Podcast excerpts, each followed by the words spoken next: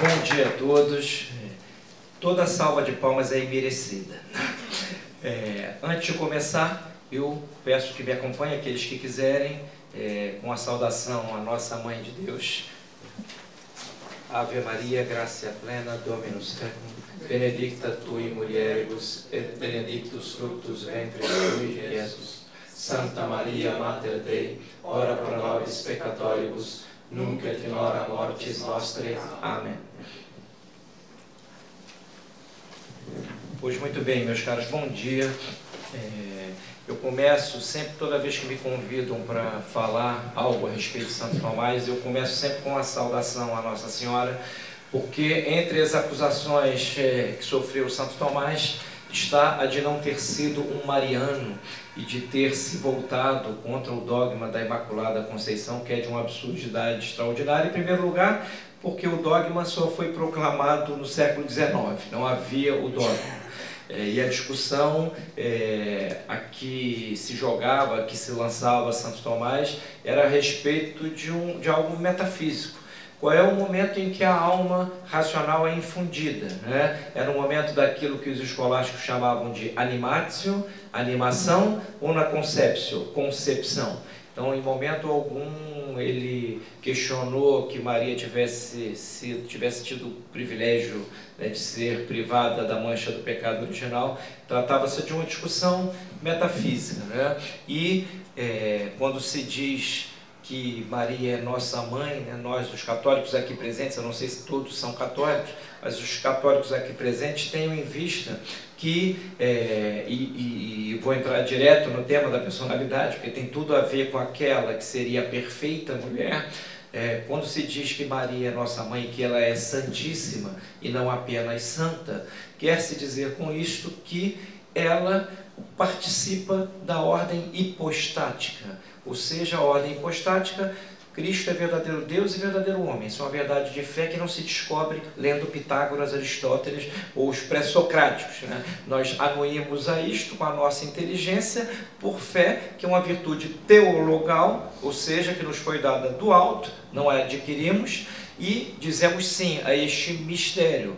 E ela foi o instrumento da consecução dessa ordem, porque subministrou a parte humana de Cristo. E por participar desta ordem hipostática superior, ela é dita santíssima e não apenas santa. Então ela é mais santa do que todos os santos reunidos no tempo e no espaço. Então, quando pedirmos algo a esta intercessora, é, tenhamos isto no nosso horizonte, nós, católicos. Né? Pois muito bem, é, o tema da personalidade não me parece um tema de pouca importância, porque o habitual, sobretudo numa sociedade que perdeu todos os seus nortes, né, já não é uma sociedade com a forma mental de uma religiosidade verdadeira, é, torna-se um tema capital. Para termos ideia, o, é, os pitagóricos é, eram submetidos, antes de começarem a estudar as suas questões matemáticas, a um verdadeiro tirocínio, um teste moral. Eles tinham que dar provas de que estavam moralmente habilitados para adentrarem aquele terreno de conhecimento. Ou seja, antes de tudo, é preciso formar o caráter, melhorar o padrão da personalidade, porque nada pior do que um erudito que é imoral. Como diz o meu amigo filólogo Sérgio Pachá, intelectual quando dá para mau caráter sai de baixo. Né? Sai de baixo. É uma tragédia e não só uma tragédia para aqueles que com ele convivem, mas também uma tragédia a médio e longo prazo, porque o influxo de suas ideias moralmente tortas acaba por ser um influxo transgeracional. Então nós temos na história da filosofia mesmo exemplos gritantes de como uma erudição à deriva moralmente pode acarretar tragédia. Eu estou ouvindo algum barulho, é isso mesmo? Parou. É, era o ar? Eu falei, parou. É, meu anjo da guarda. É, o nosso padre Leonel Franca, depois cronometrem, por favor, quando chegar perto do final. Sim, pra, tá. fui lá pegar a Tá bom. É, ele nos conta, ele tem um texto sobre Immanuel Kant, e nos dá informações preciosas sobre as falhas de caráter de Kant. Kant foi formado no Fredericianum, que era um, um seminário protestante, e lá é, tinha ojeriza a piedade dos seus companheiros de estudo, e foi crescendo, crescendo, não suportando opiniões que não coincidissem com a dele, é, e opinião aqui, parênteses, né, opinião é, segundo Santo Tomás de Aquino, a adesão do intelecto a uma proposição com certo temor de que não seja verdadeira. Ninguém opina com certeza, só no Brasil. É, é, a opinião traz sempre consigo o seu quinhão de dúvida. Né? Acho que vai chover. Né? Isso é uma opinião. Agora, há uma escala de opiniões, né?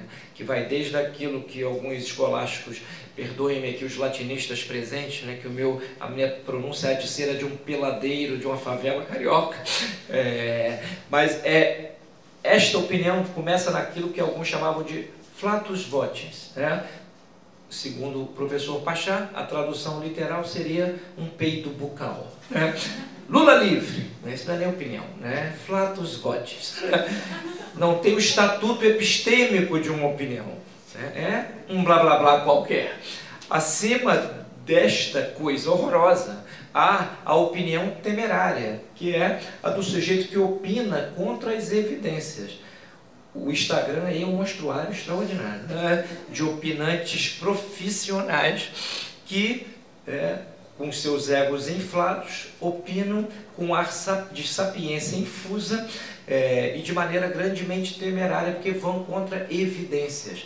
E evidência aqui, outro parênteses, eu sou viciado em definições, porque eu acho que, juntamente com Santo Alberto Magno, que a definição é o primeiro passo para que o intelecto torne-se sadio. Né?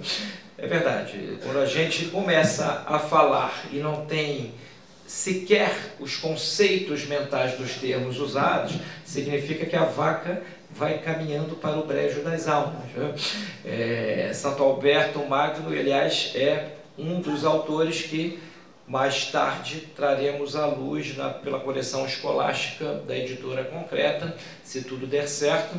É, não são livros é, fáceis de editar. Ontem eu conversava com o professor Fábio, é, que não é fácil, não é só a tradução do latim. A pessoa tem que ter proficiência no glossário do autor a ser traduzido, entender quais são os conceitos filosóficos com que ele elabora, etc. Ter um pleno domínio da língua para a qual se vai verter o texto. É, e hoje no Brasil é um drama, e é triste dizer isto, cada vez mais vamos depauperando a nossa própria língua e caminhando para transformá-la em mil dialetos. Que, é, se a coisa não tiver um freio, se não se resgatarem as boas gramáticas e continuarmos nesse diapasão, daqui a pouco entre nós e os portugueses haverá certa coincidência sintática num ou outro período, mas a, a, a compreensão mútua será dificultada, apesar dos acordos é, pseudo-ortográficos. Né? Então, acima desta opinião, que é o, não é nem opinião, que é o flatus votis, há essa opinião temerária, que é ir contra as evidências. Santo Tomás nos diz que evidência é uma propriedade da verdade, ou, numa formulação mais escolástica, é próprio da verdade ser evidente. Só que ela é evidente numa escala. Né? Há coisas que são evidentes em si mesmas, mas não para nós é a chamada evidência quod-si. Né? Por exemplo, Deus não é evidente para nós, segundo Santo Tomás de Aquino. Se Deus fosse evidentíssimo, não haveria ateus. Né? Então, todo ente, pelo simples fato de ser, porta em si mesmo algum grau de evidência. Só que há coisas que são evidentes só para os conhecedores na matéria. Né? Quod sapientis tantum, diz Santo Tomás que o ato é anterior à potência é evidente apenas para quem estudou metafísica. Não é evidente para Dilma, por exemplo, né? é, ou para quase nenhum dos nossos queridos parlamentares, né? que entre o sujeito, o verbo e o predicado costumam ter concussões cerebrais, dificuldades ontológicas e antológicas. É uma desgraça, é uma verdadeira desgraça. É, ouçamos os discursos parlamentares num dia, né, de preferência num dia chuvoso, é, e veremos, constataremos por evidência absoluta que os nossos queridos parlamentares, talvez com uma ou outra exceção, não conseguem expressar-se na sua própria língua e vão fazer leis. Perguntemos a qualquer um deles qual é a distinção entre justiça, lei e direito. Eles provavelmente inclinarão a cabeça num ângulo de 30 graus para o lado, balançarão assim e os, e os seus neurônios praticarão suicídio coletivo pelo, pelo ouvido. É uma tragédia. São legisladores. São legisladores. Tragédia absoluta. E não pensemos que isto vem do nada e nada tem a ver com a formação da personalidade e do caráter. Porque a pessoa que sequer tem vocabulário, que não consegue concatenar lé com cré, não consegue desenvolver um discurso de improviso a respeito de um tema que presumivelmente estudou, é uma, é uma pessoa que está condenada a opinar temerariamente, contrariamente às evidências. Acima desta opinião temerária, que está acima da opinião da pseudo-opinião, que é o Flatus Votis, há aquela opinião razoável, que é a opinião de senso comum, que é a da maioria das pessoas. Né? É, e nós devemos defender o bom senso e o senso comum, porque ele é o trampolim para a formação da personalidade. A pessoa que fica raciocinando por absurdo, né? fica elencando na sua mente é, ideias, na sua vida prática, é, que vão é, no sentido contrário à realidade, elas são candidatas à depressão, à tristeza, etc. Porque a realidade não é só o que existe, como diz o Julián Marias, grande filósofo espanhol católico, ela é também o que resiste aos nossos devaneios. Né? É, então, não caminhemos na contramão da realidade, porque ela se vinga simplesmente sendo o que é, né? e não o que nós gostaríamos que ela fosse. É, então, acima da opinião razoável, há a opinião dialética. A, a dialética, que é né, dialética ou lógica, né, que é o terceiro braço do trivium, segundo Santo Tomás de Aquino, é a ciência cujo objeto é trazer opiniões abalizadas. O exemplo que eu costumo dar é o seguinte: eu jogo mal xadrez, mas algo estudei. Suponhamos que um dia eu vá jogar com Anatoly Karpov ex-campeão mundial. Ele tem um livrinho de 700 páginas sobre uma abertura só de xadrez, que é a Karokan. É, bom, eu não vou jogar Karokan com o Karpov, que provavelmente perderei. É, vou fazer algum movimento equivocado, ele irá prever a minha derrota é, e a sua presciência deste futuro não retira minha liberdade de errar. Analogamente ao que acontece com a presciência divina. O fato de Deus saber que nós pecaremos não retira de nós a responsabilidade pelos nossos próprios pecados. É, muitos protestantes tiveram dificuldade de entender qual era a relação entre a presciência divina e a graça e, e, e a liberdade. É, pois muito bem, acima da opinião, que é a opinião que é da dialética, o Santo Tomás diz que é próprio do dialético dar opiniões abalizadas, é, Veja-se que subimos, né? Do pum pela boca, a opinião temerária, desta a opinião razoável, da opinião razoável à opinião segura e, por fim, a opinião científica, que é quando o sujeito realmente, naquela matéria que ele estuda, ele alcança uma certeza epistemológica, ou seja, a sua certeza já não é mais fruto, a certeza que ele chega no conjunto de verdades de que trata a sua ciência, não é uma certeza fruto de devaneios, de paixões desgovernadas, é a certeza que provém da posse formal da verdade pelo intelecto. Corrijam-me aí os latinistas presentes, é uma das etimologias sugeridas para inteligência é intus legere, que é ler por dentro. A inteligência humana digo humana porque há outras inteligências, né? a inteligência angélica e a inteligência divina. A inteligência humana é aquilo que, abstraindo do que contemplamos, das notas individuantes da matéria, chega a certa verdade, a certa adequação entre isto, que é esta potência para os inteligíveis, e o ser das coisas.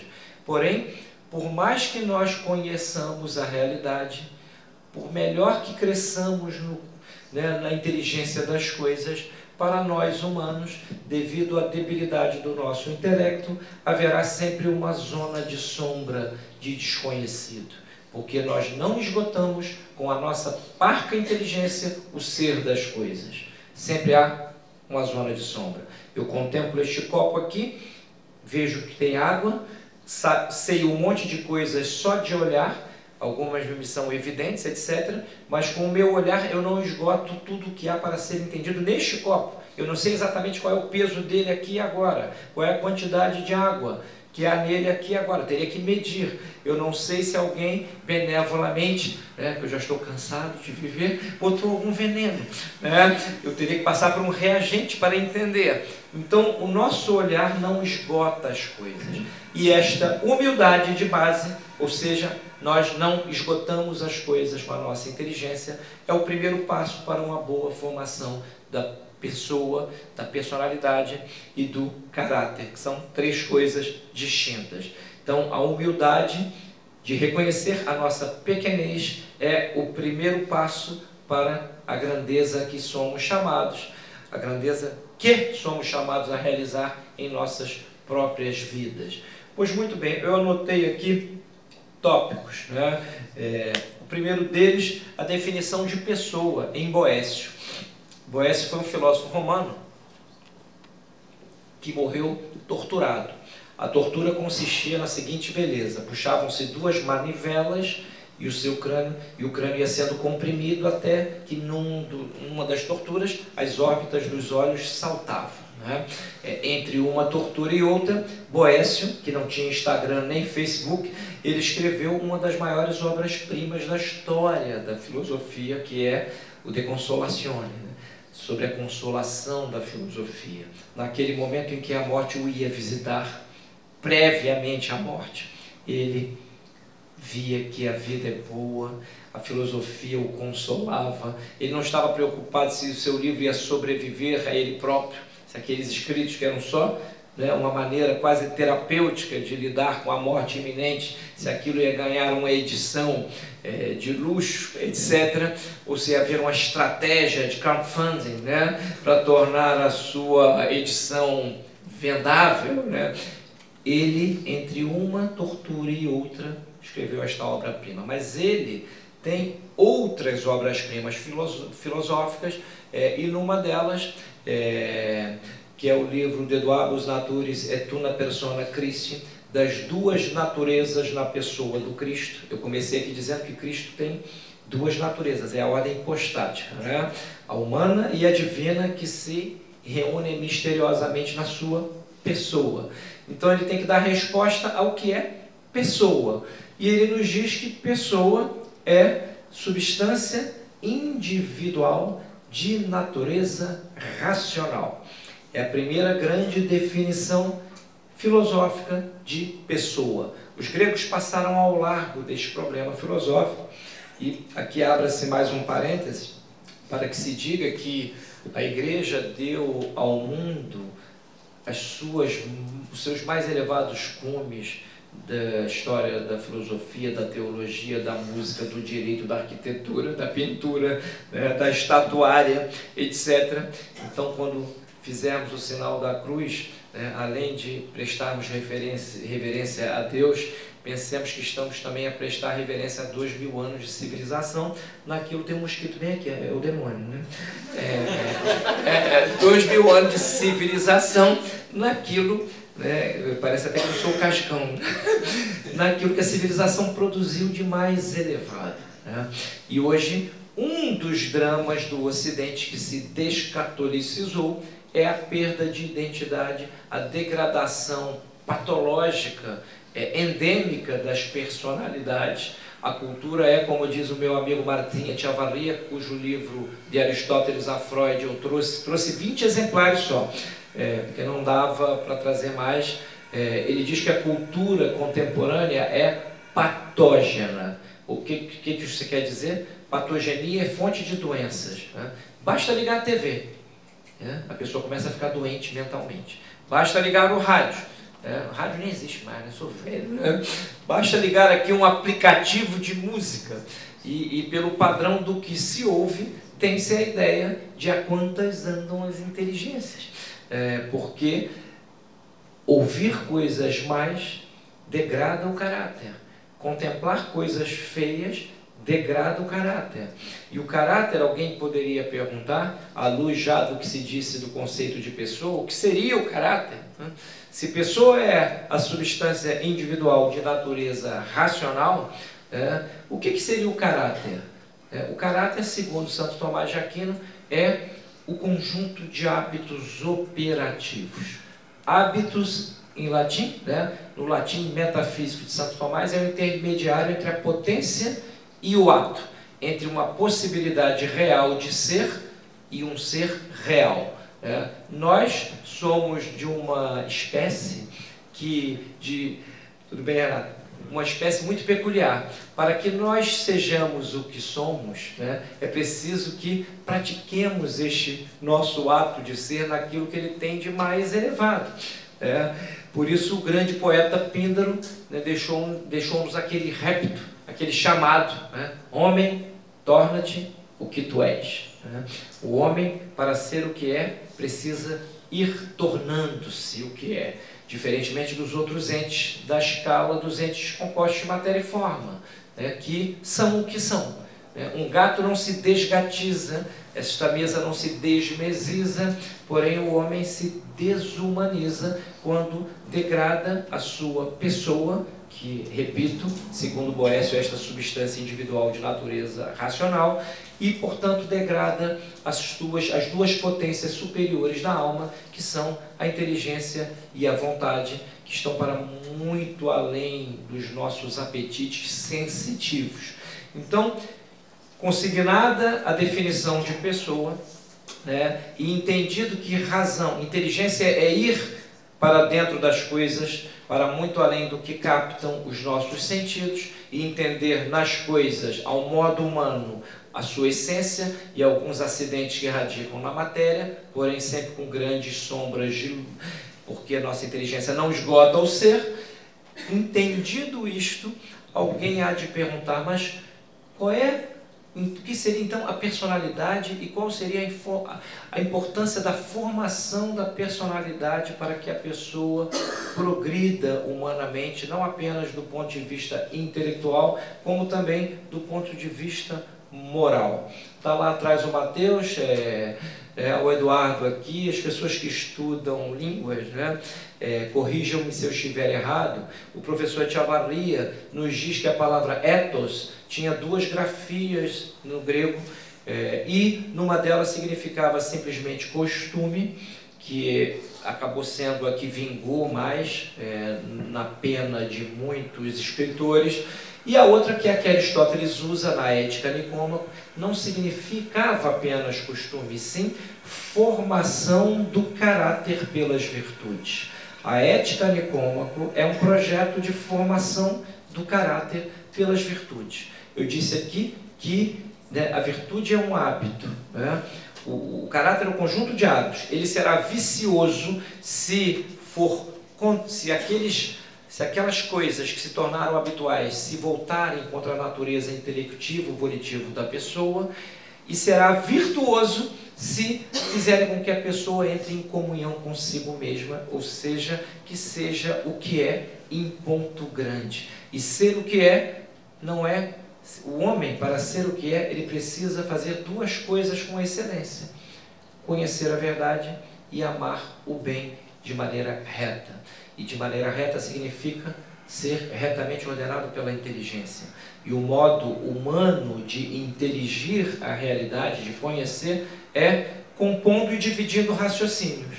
É, nós não temos um flash intuitivo a respeito da natureza das coisas, nem de nós mesmos. Quem de vós aí seria capaz agora de dizer quantos litros de sangue percorrem o seu próprio corpo agora? Ninguém. É. Nós não nos conhecemos perfeitamente nem a nós mesmos. Quem de nós aqui é capaz de entender certos comportamentos à luz de algo que ficou ali subjacente na alma por conta de um trauma, de algo que foi visto, ouvido, em tenra idade, etc? Quem de nós aqui é capaz de elucidar-se de maneira perfeita a si próprio? Ninguém. Então a nossa inteligência é coitadinha, né? é o Olaria, time lá do subúrbio do Rio. Né? Nunca ganhou um título. Né? É por isso que é bom não nos envaidecermos muito, porque nós somos pulgas intelectuais perto dos anjos, por exemplo. Os anjos que têm a inteligência intuitiva, diz o Cornélio Fabro, que foi um grande utomista, né? o homem quando pensa, abstrai das notas da matéria o conceito. O anjo, quando pensa, intui. Ele, no plano da natureza, esgota o que é para ser entendido naquela coisa. E Deus cria quando pensa. Então, nós não criamos nada quase. Né? Nós, nós formamos coisas a partir de outras coisas. O ato de ser, que é o íntimo que há em cada ente, nós não tocamos. Eu posso destruir algo, mas não posso mudar o ato de ser fundamental desse algo.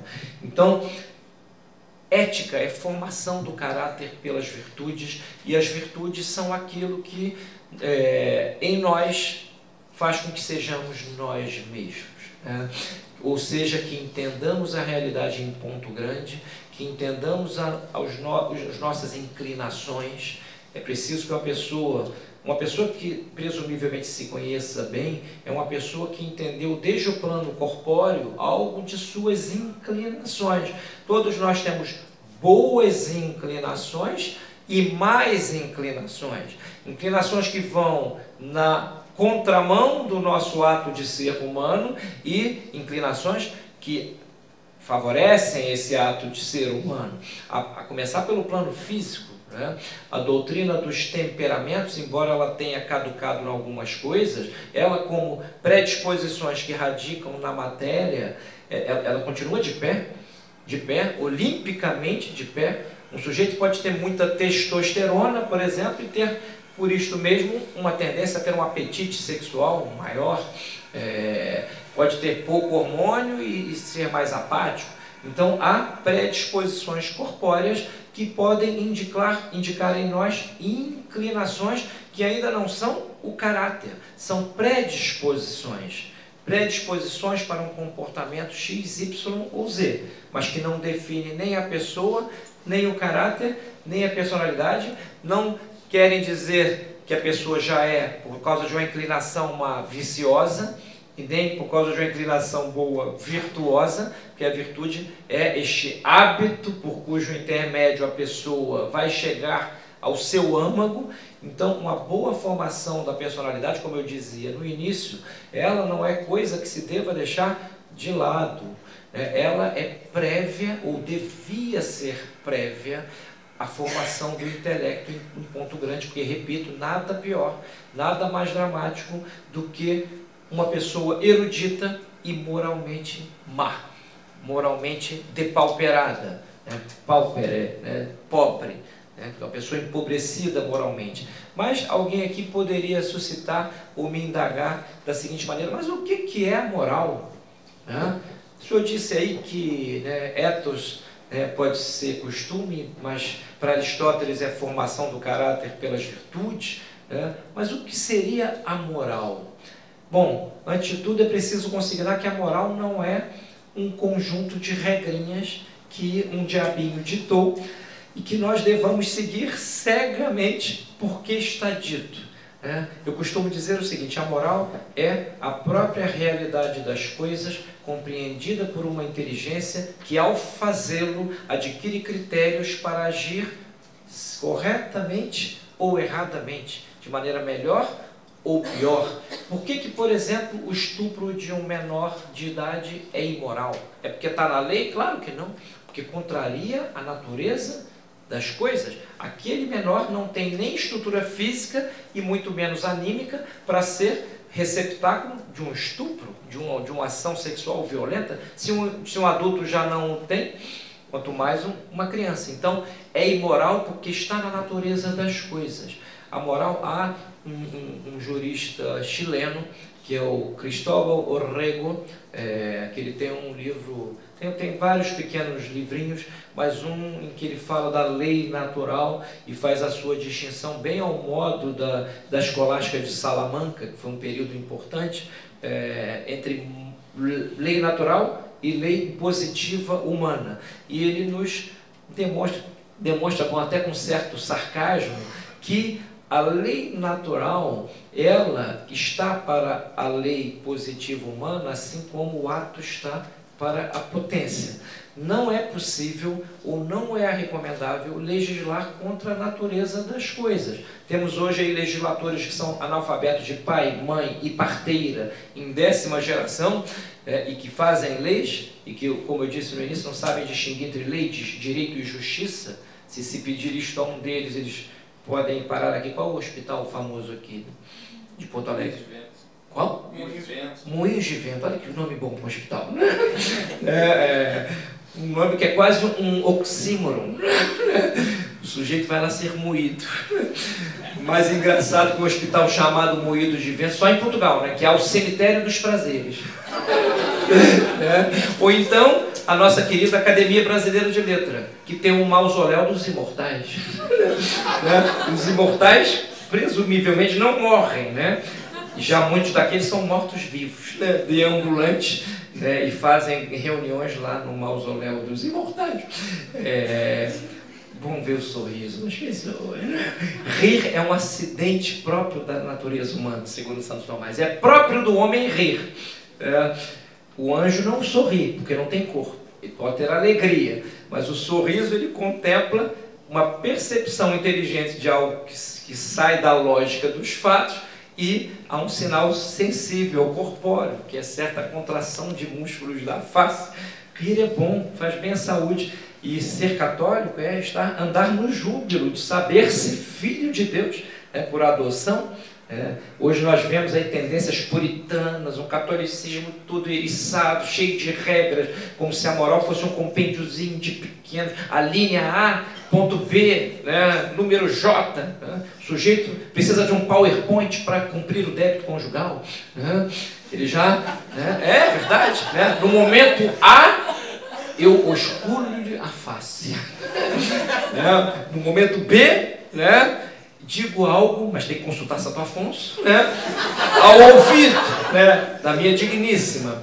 A coisa vai mal, né, vai muito mal. Que, que personalidades são essas né, que perderam o óbvio do seu horizonte, né? que não conseguem mais dizer e perceber o evidente, o óbvio, mais que o ululante. É, eu não queria ser jovem hoje, graças a Deus eu tenho mais passado do que futuro, já tenho 54 anos, né? passei por uma cirurgia cardíaca, não sei aonde vou, mas eu não, gost, não gostaria de ser jovem hoje, muito menos de ser mulher né? porque a masculinidade não é algo socialmente em voga hoje em dia. Né? É, e a perda da masculinidade, aqui não estou falando de sexo, estou falando de um modo de ser anímico, é, ela é fonte de patologias, ela implica uma degradação das pessoas e da sociedade. É, é uma desgraça. É uma desgraça. O sujeito não pode dar uma topada e falar puta merda. Né? Porque a, a, profanação, a profanação do sagrado, que é o que nossa época fez, né, até na liturgia, leva à consagração do profano. Eu gosto, o Renato está aqui, sabe, eu gosto de ir ao Maracanã. É, e vou com a minha digníssima esposa, que é uma portuguesa legítima, pá. Né? Os portugueses não têm estas coisas, me, é, dizem na cara. E outro dia fomos a um jogo lá, Fluminense e Corinthians, e era as quartas de final da taça eh, sul-americana e o treinador não botou nenhum atacante, nós tínhamos que ganhar o jogo. Eu usei todo o meu vocabulário bocagiano, né, no pleno ato das minhas paixões, né, naquele caso desordenadas até, né, confesso perante Deus e a minha própria consciência. E, e, a, e a coitadinha, opa, não diga as asneiras, né? Asneira em português de Portugal é palavrão, né? Eu não digo asneiras, eu... É, e o sujeito lá, não, não pode falar palavrão, não pode vaiar. Pode vaiar. Se eu não disser palavrão no Maracanã, eu vou dizer na missa? Olha que perda de bom senso. Né? Ao lugar do lúdico e da catarse, né? se nós vivermos só numa tensão absoluta, nós vamos degradar a nossa personalidade, nosso caráter e vamos agir mal. E vamos virar fariseuzinhos da pior espécie. Né? Daqueles que nosso Senhor chama de raça de víboras. Né? Serpentes, vamos dar rasteira em cobra. É, pois muito bem, definidos com a rasteira em cobra é uma boa imagem. A cobra já rasteja. É, hoje em dia, quantos rastejantes há por aí na nossa política, mesmo na vida espiritual, é uma tristeza, né? E a primeira coisa que Santo Tomás nos chama a fazer para que melhoremos o padrão da nossa pessoa, da nossa personalidade, do nosso, do nosso caráter, era abrir os olhos e dar nome certo às coisas. E não ficarmos cheios de dedos, é como o brasileiro médio faz de uma maneira reiterada, né? não, não diz frontalmente, nós não somos frontais, somos pessoas cheias de, não me toques né? Qualquer coisinha, qualquer objeção é levada pelo brasileiro médio como ofensa pessoal. As pessoas vão perdendo gradativamente a capacidade de receber críticas construtivas, que dirá as destrutivas, porque uma pessoa saudável é capaz de responder mesmo as, as críticas destrutivas, né, se ela tiver a inteligência no epicentro da personalidade. Ficou por dizer algo lá no início da definição né, de pessoa, né, que é boeciana e Santo Tomás acolhe, é que pessoa vem de, do latim personare, né, que é ressoar, que era o que aquelas máscaras no teatro antigo faziam. O ator ele atuava né, com uma máscara e a sua voz passava por essa máscara, ou seja, ressoava. Ora, ser pessoa qualitativamente elevada significa diminuir o padrão do personagem que há em nós. Né? As máscaras que nós mantemos para nós mesmos, às vezes escondendo na nossa própria consciência coisas desagradáveis, coisas com que não gostamos de lidar. É, cada um de nós aqui, esta é a má notícia, é, por melhores que sejamos ou procuremos ser, cada um de nós tem certo padrão de personagem na pessoa. É, por pudor, é, por respeitos humanos, por medo, por ofício, às vezes, às vezes é desagradável dizer certas verdades em ambientes até familiares, etc. E ter saúde psíquica significa, implica diminuir o grau do personagem na pessoa. É, o vício, eu falei aqui, o vício como degradação da pessoa e por conseguinte da personalidade. Entro aqui de novo com o meu querido amigo Martinha Tiavarria, que realmente tem feito um trabalho, ele é decano da Faculdade de Psicologia Abat Oliba, seu, de Barcelona. Ele tem aplicado Santo Tomás na terapia clínica é, é, e com grande sucesso. É, Santo Tomás está nesta matéria particularmente, em outras também, mas nesta, em relação a outros estudiosos da alma, ele está numa espécie de cume não alcançado ainda. É, não é que ele tenha dado resposta é, a todas as questões inerentes a esta ciência. A ciência humana progride, sempre progredirá, justamente porque o nosso intelecto não esgota o ser. Por mais que conheçamos, haverá um horizonte de coisas por conhecer. Mas Santo Tomás nos deu os vetores de resolução para um sem número de problemas com que lidamos sempre. Hoje, ontem, amanhã lidaremos. Por exemplo, o conceito de consciência, é, que para Descartes, é, consciência estava lá numa glândula pineal. Né? Descartes foi realmente uma tragédia para a história da filosofia. O cartesianismo foi, e ele influenciou tanto o direito como a psicologia, para não dizermos da, da, da, da teologia. É, e a sua obra começa com um sonho que Descartes tem, é, e começa com uma absurdidade, ele, ele cabulou a aula de Aristóteles, né? É, ele diz que os sentidos nos enganam. Então devemos duvidar de tudo, a começar pelos sentidos. Ora, é exatamente isso que nós não devemos fazer. Os sentidos não nos enganam com relação àquilo que é o seu objeto formal próprio. Né? Se eu puser uma faca aqui, a, a água balançar, alguém pode pensar que a forma, alguém aqui vai, vai pensar que a forma da faca mudou? Não. Estará vendo uma faca dentro de uma água, um copo d'água transparente, e portanto a refração pode dar uma impressão, mas o sentido não enganou. A inteligência abstrai os sentidos e chega à verdade, e ele manda duvidarmos de tudo, a começar dos sentidos, até que a dúvida seja universalíssima, até de dúvida, de dúvida em dúvida, até chegar-se, até que o homem chegue à seguinte conclusão: cogito ergo sum. Penso, logo sou. Né? Pois muito bem, o livro que vai sair na coleção que eu estou lançando agora, o seguinte é o livro do Echevarria, que é o livro Filosofia Moderna e Filosofia Tomista, do grande Monsenhor Otávio Derisi. Ele mostra de uma maneira simples que o cogito cartesiano é um sofisma, porque ou a dúvida é universal e ele devia estendê-la ao cogito, ao penso, ou ela não é universal e não há o código cartesiano. É? Ou uma ou outra. Em boa lógica, os contraditórios se auto-excluem. Então, uma filosofia que começa com um sofisma e que deu tragédias para a história da psicologia. É, há muito de cartesianismo, por exemplo, no século XIX, quando Wilhelm Wundt funda lá em Leipzig, na Alemanha, o seu laboratório experimental é, de psicologia e achava, bem ao modo positivista, cartesiano, positivista, naturalista, no pior sentido do termo, que a psicologia é a ciência da mente. Ora, a psicologia é a ciência da alma e a alma humana não se restringe à sua mente a alma humana diz respeito a todas as potências que há em nós, os cinco sentidos externos, tato, olfato, visão, audição e paladar, os quatro internos, senso comum que dá unidade à percepção, memória, imaginação, potência cogitativa, os dois sentidos superiores, as duas potências superiores, inteligência e vontade. Nós somos complexos, portanto a nossa personalidade há de ser moldada pela educação de todos os sentidos de todos os sentidos, devemos educar o paladar. Por exemplo, aqui quem é pai e tem filho pequeno, por favor, faça com que o filho prove muitos sabores e que não coma só o que quer. Ele precisa entender a distinção entre. Parece uma bobagem, mas não é. Qual é a diferença entre o sabor de uma manga espada uma manga rosa, uma manga carlotinha? Ele ter distinções a partir dos sentidos. Por que, que o brasileiro é péssimo consumidor? Porque ele come mal desde muitas gerações, então não sabe distinguir, toma um café que é xixi coado na cueca do português da esquina, né? É, e acha que aquilo ali é o, é o néctar dos deuses. Né?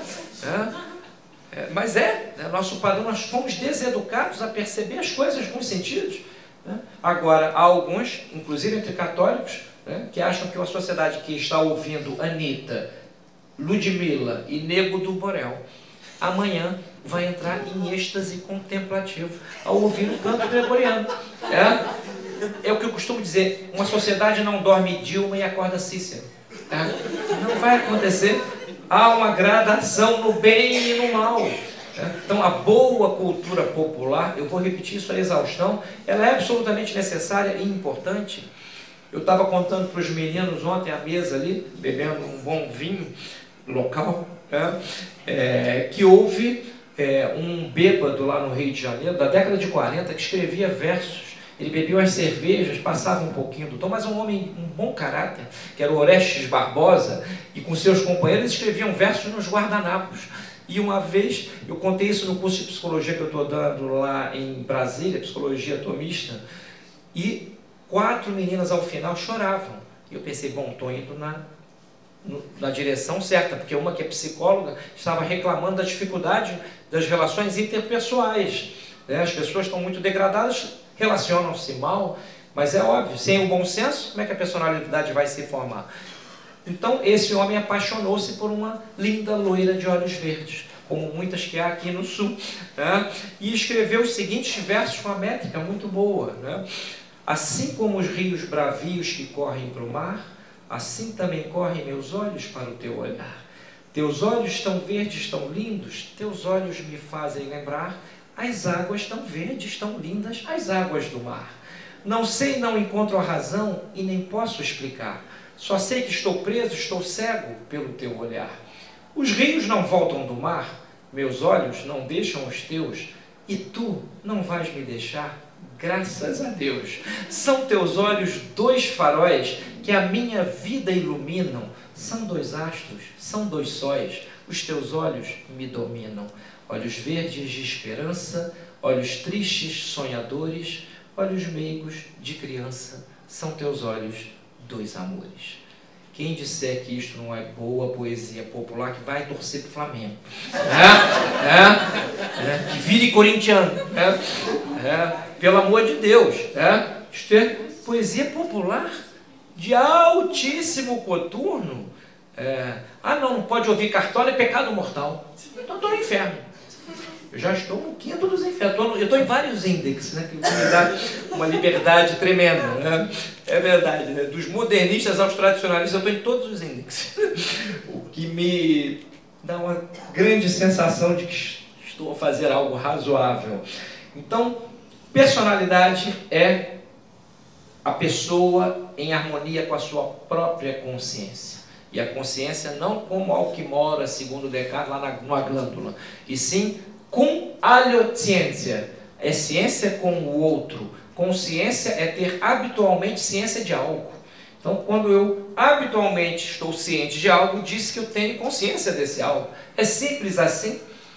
É muito simples. Então, devemos moldar a, a nossa consciência treinando os nossos sentidos, a audição, é, o paladar, a visão, guardar a vista coisas que é melhor não ver. Aristóteles, Aristóteles que era um pagão, já nos dizia isto, quanto mais nós cristãos edu precisamos educar a nossa vontade, dizendo não, né, com a temperança a alguns apetites. Né? Temos vários apetites na nossa estrutura, né? apetites naturais, apetites sensitivos e o apetite intelectivo da vontade. Às vezes, a vontade a ela algo lhe apetece, mas não convém.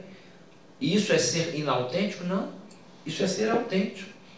Se não convém, não devemos querer. Nós queremos as coisas, diz-nos Santo Tomás, sub ratione boni, sob razão de um certo bem. Um suicida se mata, não é porque a vida, ele não ama a vida, porque a vida não está como ele ama, e naquele momento morrer lhe pareceu melhor do que continuar vivo. Então o que moveu a sua vontade foi a, aquela imagem, vou botar fim ao meu sofrimento. Então, mesmo quando queremos as coisas desordenadamente, o que move a vontade é a forma de um bem. Estamos condenados a querer o bem. O nosso desafio é querê-lo retamente, de maneira retamente ordenada pela inteligência, que é essa potência superior. Então, como diz o Echavarria, a boa formação da personalidade implica colocar a inteligência no epicentro analógico do caráter. É, é a inteligência quem governa, e não os sentidos, e não as paixões. E paixão aqui, só para que não nos percamos nas brumas dos conceitos equívocos, paixão, nos diz São João Damasceno, é um movimento do apetite sensitivo pela imaginação, potência interna, de um bem ou de um mal. A paixão é um trânsito né, sensitivo que se dá tudo, sobretudo pela imaginação. O sujeito apaixonado só pensa naquilo. É, ele é vítima da imagem, ele ingessa a sua dinâmica psíquica se a paixão for contrária à natureza volitiva e intelectiva dele. Então, é preciso que tenhamos no nosso horizonte a necessidade de formarmos o caráter, a personalidade, temos uma formação moral antes de nos é, aventurarmos pelos conceitos mais abstratos. É, ou seja, é, as coisas não são algo. É, por exemplo, o Joel agora levantou ali cinco minutos. Cronos é uma realidade, não posso ser alheio ao Cronos. Né? Nós lidamos com limites. Uma boa personalidade entende os seus limites ontológicos e circunstanciais e vai agir sob luzes da inteligência em ordem ao bem, ao bem. E o bem do homem, o bem de cada ente é perdurar no ser. O bem de cada ente é perdurar no ser. O bem do ente humano é perdurar no ser amorosa e inteligentemente. É, olha que bacana. É, nós não somos um copo, é, nós não somos um gato. É, nós somos entes abertos para o ser e essa abertura se dá sobretudo por essas potências superiores da alma. Então é preciso ter um equilíbrio, adquirir um equilíbrio mínimo que só se consegue para encerrar como diz o meu amigo Echevarria, quando as quatro virtudes cardeais ocupam o centro: prudência, justiça, fortaleza e temperança. Quando, e é o equilíbrio dinâmico, porque a vida é dinâmica, ela não é estática. Né?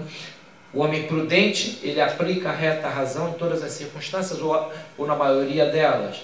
Então, todas as outras virtudes cardeais têm algo da prudência. Não se é justo se não se é prudente. Né? A justiça não é uma brotoeja que, né? não é uma catapora que espoca de repente. Né? O sujeito tem um, uma trajetória de grandes é, quebras éticas e amanhã ele vai ser São Francisco de Assis, não, não vai. Só com milagre. Aí a gente entra no terreno né, do milagre. São Paulo matava cristãos, caiu do cavalo, né, né, porque me persegue Saulo, teve uma luz, ele não tinha as predisposições para a virtude da fé, né, e nem para um monte de outras virtudes, mas aí é o âmbito do, do sobrenatural. Nós estamos aqui falando do âmbito do natural. Então, a, a, graça supõe a natureza, não a destrói. Mas assim, é preciso que coloquemos a nossa natureza nas suas canaletas devidas. Então, de tudo que foi dito, viu, Joel? Acho que, que o que me cabe aqui como é, com essa responsabilidade de ser o primeiro a falar é, num evento que eu tenho a consciência plena de que eu sou o pior porque eu me conheço. Essa é uma vantagem da qual eu não abro mão. É, eu sou a pior pessoa que eu conheço, eu me conheço muito bem. Dos outros eu posso presumir certa bondade. Né? Ainda que nem sempre eu não sou burro. Né? Eu não sou, não sou daqueles caras que assim, o sujeito faz uma mal caratice comigo né? e eu finjo que não fez. Né? É, mas essa personalidade bem formada, ela começa com bom senso. Nós somos pequenas coisinhas num drama enorme do ser.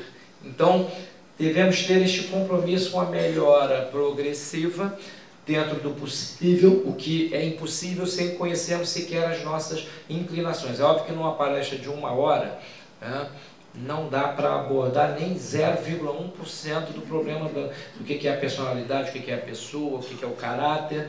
É, para isso é preciso um curso, necessário um curso. Pra, o que é a pessoa humana, que é muito complexa.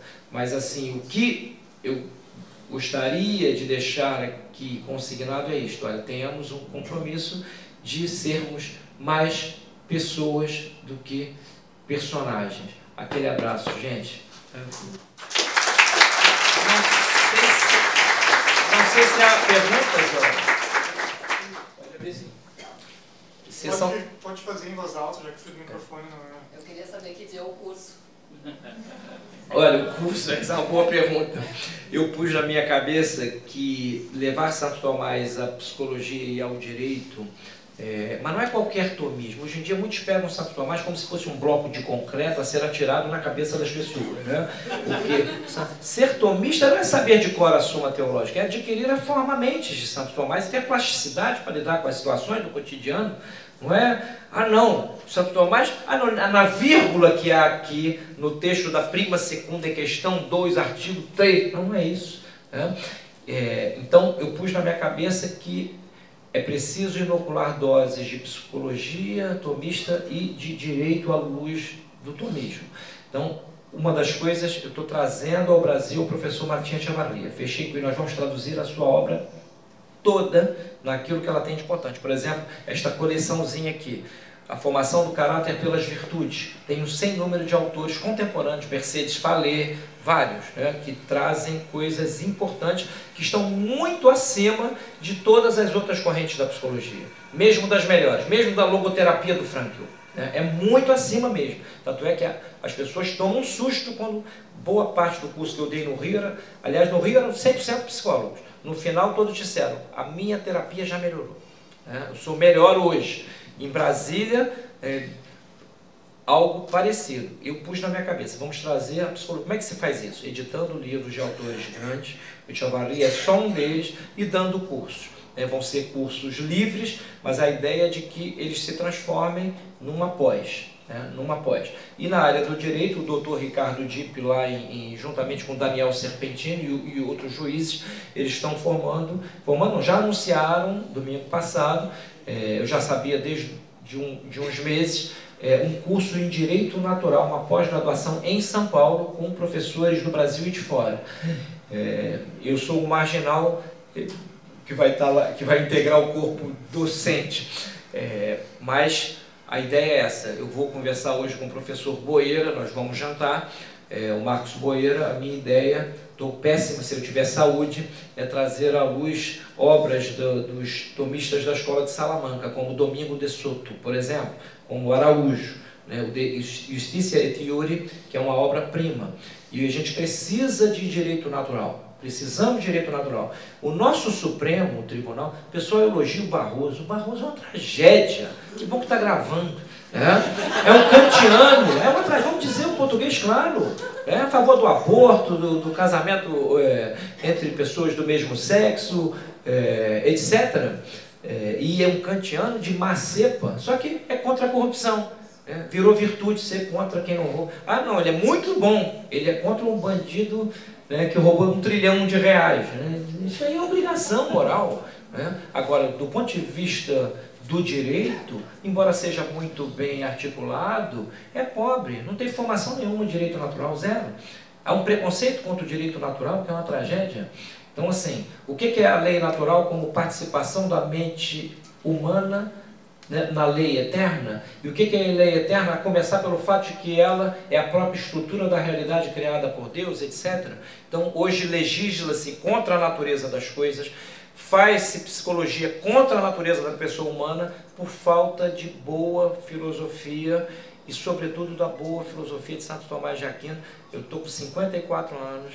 Hoje eu posso dizer, sou um bom iniciante. Leio Santo Tomás há 23. Hoje eu digo, sou um bom iniciante. É, e Santo Tomás realmente eu achava que era exagero de um autor francês, Louis Junet, que ele punha Santo Tomás no cume, é, mas de fato, nestas questões ele é um ápice, é um ápice. É, então, a ideia é ter curso, já tem em São Paulo 70 interessados, em Brasília o curso teve 60 alunos, aqui, olha, eu vou decidir isso em janeiro. É, se vocês quiserem formar uma turma, eu só prometo que vocês vão rir muito, porque eu, eu, eu não consigo ter mau humor, né?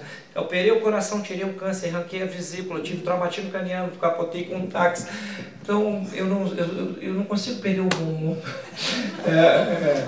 Eu só prometo, assim, passar um conteúdo com, boa, com bom humor. Mas, ano que vem, no mínimo em três capitais, nós vamos fazer esse curso de psicologia, não por mim, que eu sou indigno daquilo que eu partilho, mas é porque é, o que se partilha é algo muito elevado. É? Faço aí um grupo de WhatsApp, vai ser, ó, temos aqui um grupo mínimo, que há custos de passagem, etc. E parte desses custos é para literalmente custear a coleção, né? essa coleção Combate, que eu vou não fiz campanha de crowdfunding, né? O Joel disse, não, mas foi, eu fiz uma pré-venda. Se não desse certo, não que eu fiz com o intuito, não estou criticando quem faz, fiz, participei de várias para terceiros, mas eu, com tantas derrotas na vida, eu sou um profissional da derrota. Né? Eu não gosto de compartilhar meus riscos, eu assumo. Se não der certo, eu devolvi o dinheiro, acabou. É, é, e realmente eu não gosto daquela empáfia com que alguns se apresentam nos Instagrams da vida, eu, prefiro os derrotados, né? os tristes. Aqueles alegres do Instagram né, realmente não me convencem, é, porque realmente em geral, trata-se de pessoas que não estão em comunhão com o amo, com o seu próprio âmago. Mas vamos fazer o curso aí, é só chamarem. Não sei se, se respondi. Mais alguma? Estou aberto a insultos também, por favor. É, só mais uma, porque a gente tem que... Não. Pode? Tudo bem, bom dia. Eu gostaria de bom saber, uh, tomando o amor na visão do, na, ou na definição que eu acredito que seria pitagórico, que seria da união por meio da assimilação, tomando o sentido, uh, a questão no sentido de o amor ao bem, qual seria o lugar das virtudes com relação a isso? Qual seria o caminho ou seria o parte do caminho? Olha, qual seria o papel, não sei se todos ouviram, das virtudes no, no caso do amor. Né? O amor Antes de tudo, é preciso esclarecer que para os platônicos, por exemplo, o amor era o apetite natural do bem.